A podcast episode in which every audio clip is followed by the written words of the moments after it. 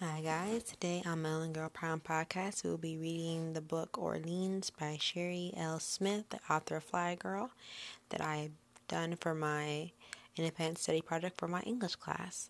Chapter 1 is October 30th, 2056. There be seagulls catching the breeze overhead. I sneezed and wiped my nose on the back of my bare brown arm. That's the badge of it, Miss de la Guerre. The two books, the formula, the bottle, genuine glass. The smoker Macallan pointed his boots at the thing spread out on my blanket over the broken ground. We'd be near the market where the old levee used to be, across from St. Louis Cathedral. What was once been a green hill now be a beach done made of debris, everything from washing machines to refrigerators, and old cars being hauled and dumped here trying to shore up the levee. But the land gave way when the river rose, and the junk be left behind. Daddy used to say you could give a history of the place just by looking at the layers of trash. Beneath us, on the riverside of the hills, be a dusty gray beach of pulverizing concrete, ground thinned by storms. The fable cement beaches of Orleans, Macallan called them. Finer than the black volcanic sand of Hawaii or the pink sugar sand on the old Caribbean. I don't know about that.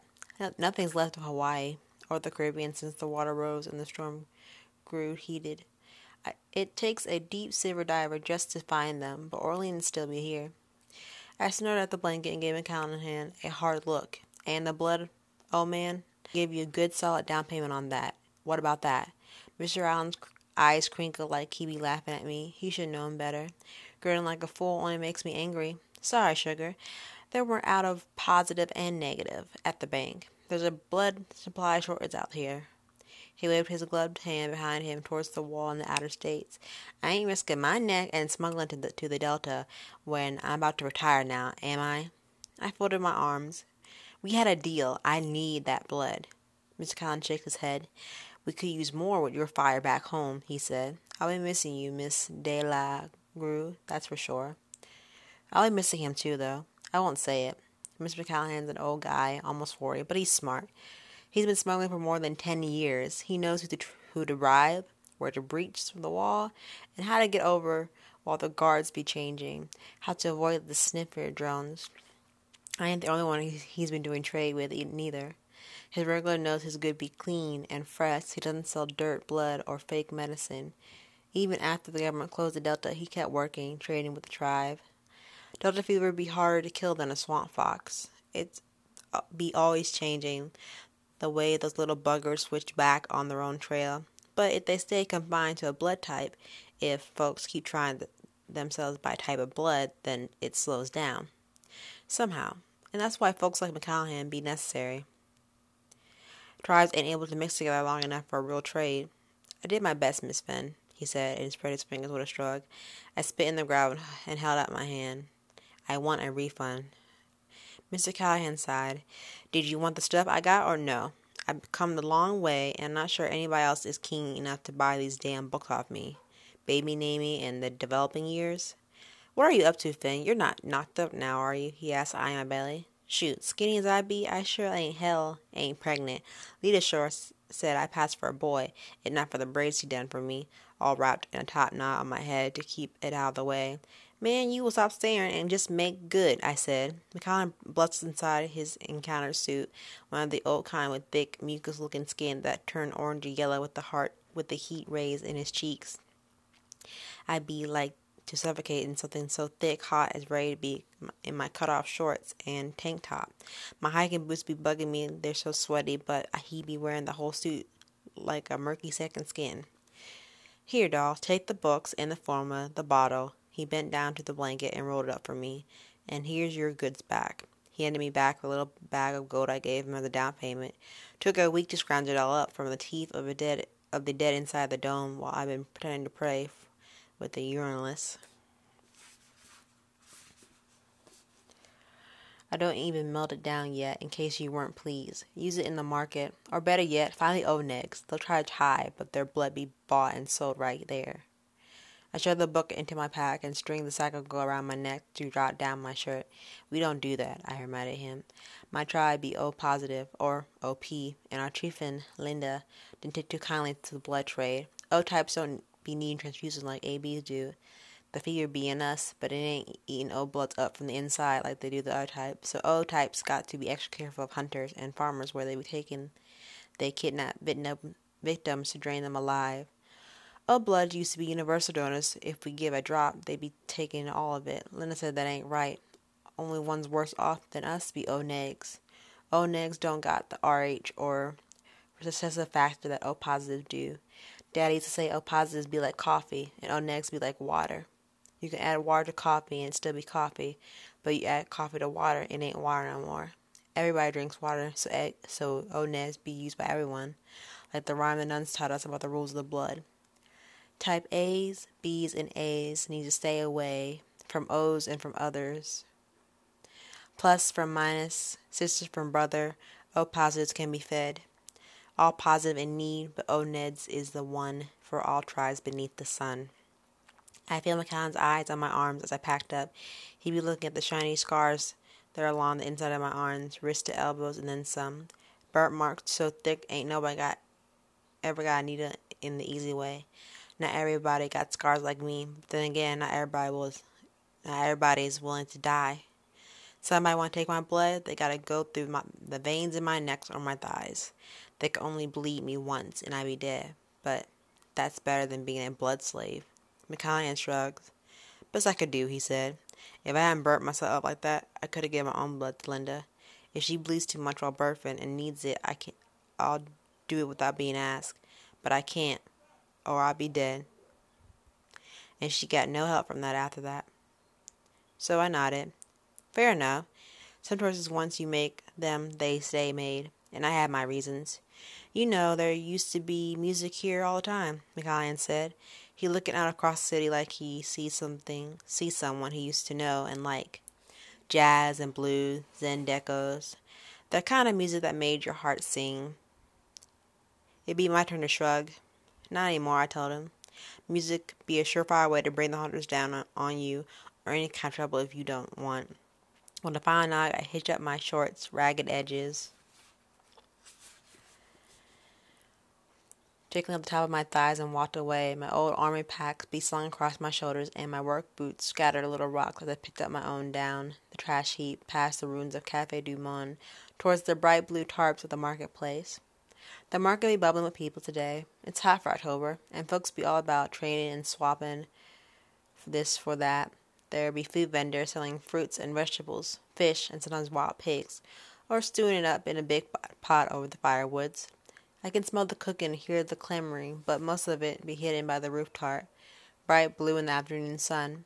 The market be right at the edge of the Mississippi, with her back against the old French Quarter. The street behind us belongs to the A positive now, but the market been here in one way or another since before Orleans being being Orleans and it be for everyone. From the early days before the wall, they've been rotating security, tribes, this tribe one day and the tribe the next, keeping it fair and safe. Back when the fever started, the only way O's, A's, B's, and ABs could shop without catching the death from fever. Shop on the days your tribe will be guarding. If not your own tribe, then another type, another of your type, and you be okay. Us O's types, we can shop any day. Fever don't run through us quite as bad as it does the rest. It be ABs. And I see Henry and his boys messing with AB girls like they got a chance. Henry being an OP like me, but when but that's where the comparison ends. He's 15 and brawny everywhere except the head. Them girls got tattoos, which mean their tribe with LL Brute Suve. Only thing dumber than making trouble around one of the La Bete girls be making one pregnant. A, B's, and O's make A or B babies. That's just giving LB more children for his tribe, and that ain't a good idea for us O's. Henry, nah, I called him off. He'd come over with long arms and legs and arms shining with sweat in the sun. He's only a year younger than me, but he listens when I call. And that's be the benefit of my experience. Where'd Linda ask? Where's Linda at? I asked. He shrugged and looked around like he's nervous or something. You know, wherever she, where she ever at on market day. I swear on even bread, Linda can't be messing with the folk like that. Go get ready to go, I told him. I'd be right back. I walked past the nods of A.B. guarding the entrance to the market. These fools got tattoos too, so you know they all la bete people. Most folk ain't dumb enough to risk blood poisoning or tetanus by sticking themselves with needles, but the Berta tribe be big, strong, and crazy. At least today, they're here to keep the peace. The market be a big, whole rabbit's warren of stalls, but I know where to go.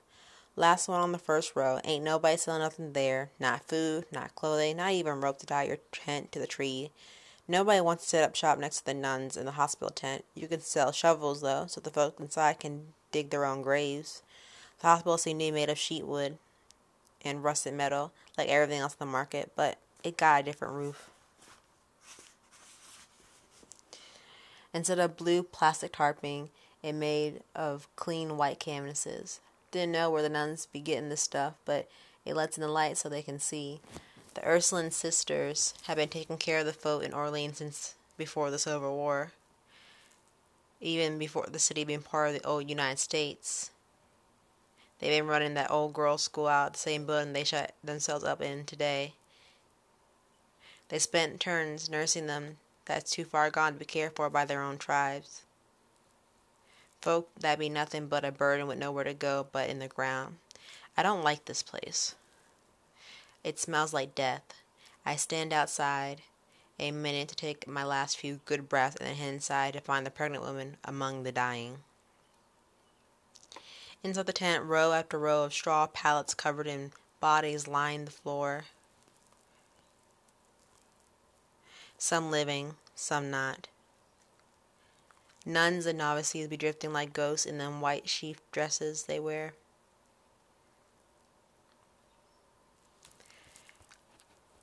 The nuns cover their head with pieces of cloth, but the girl goes bareheaded, young as can be.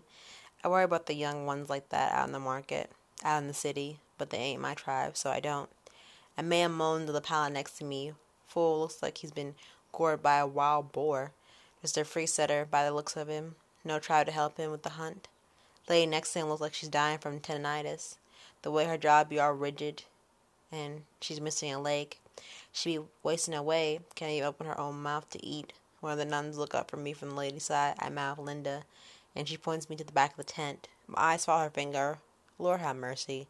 The last row of the hospital, the one closest to the concrete hill beside the market. That's where the fever victims go, the ones nobody can help.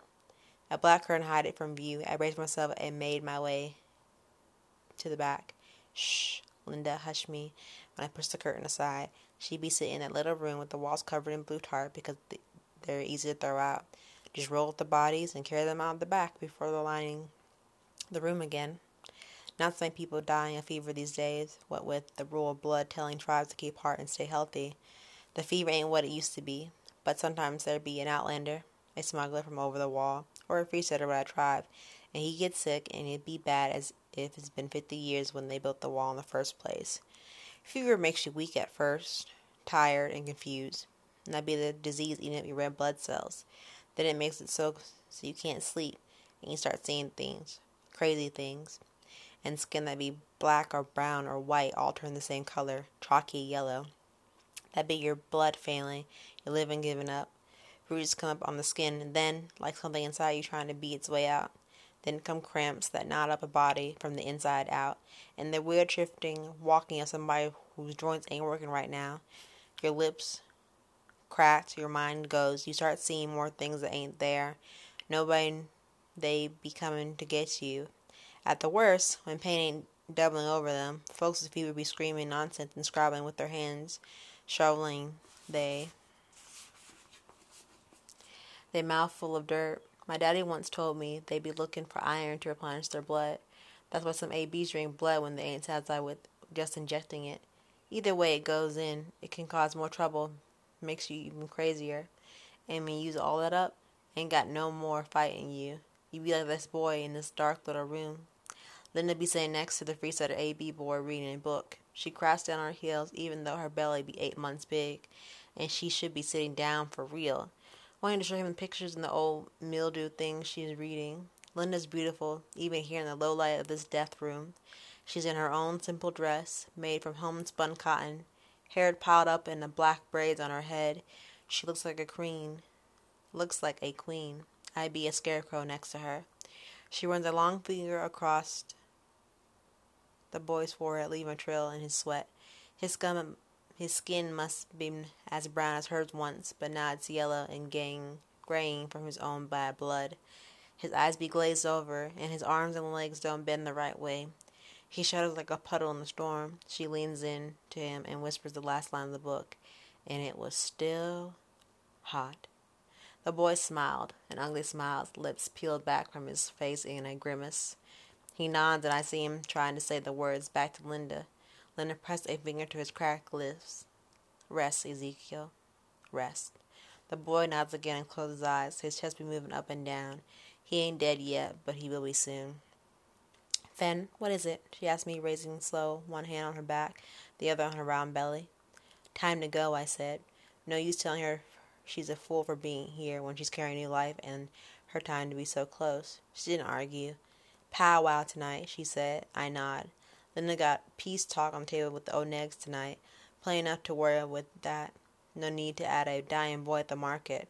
She pushed back the black curtain and waved one of the nuns over. The woman glides up and kneels by the boy. The city takes, the nun said, bowing her head, and God receives, Linda replied.